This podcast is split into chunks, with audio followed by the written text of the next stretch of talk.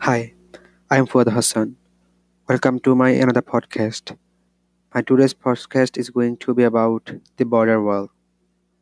Nowadays, US and Mexico border issue is a very common news in everyday social media, newspaper and TV. It has been going on since the President Donald Trump's speech for his election. He promised people for build a big wall between the US and Mexico.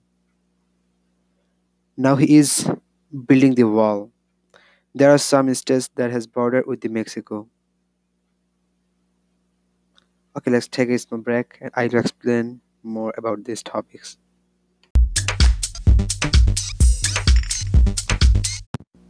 Hi, welcome back. The main reason for build the border is keep safe American from illegal immigrants.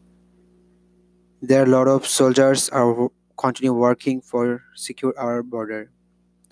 The US-Mexico border stretches for 1,954 miles from the Gulf of Mexico in the east to the Pacific Ocean in the west.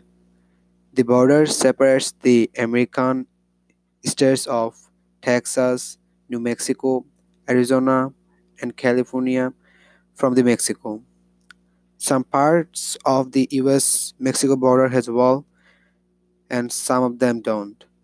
There are no fence on the north border, but the southern border is full with wall, fence or other stuffs.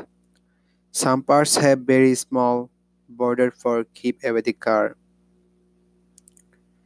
There are total 48 legal crossing points between US and Mexico, but the entire border line is used by thousands of illegal immigrants and drug traffickers to gain access to the United States. Now the President Trump is trying to build a very big wall around the US Mexico border. That was his first promise to the all American when he was running for the presidential election. Now he is forcing Congress for money to build the wall. Thank you for listening my podcast. Hopefully you enjoyed my podcast. Thank you.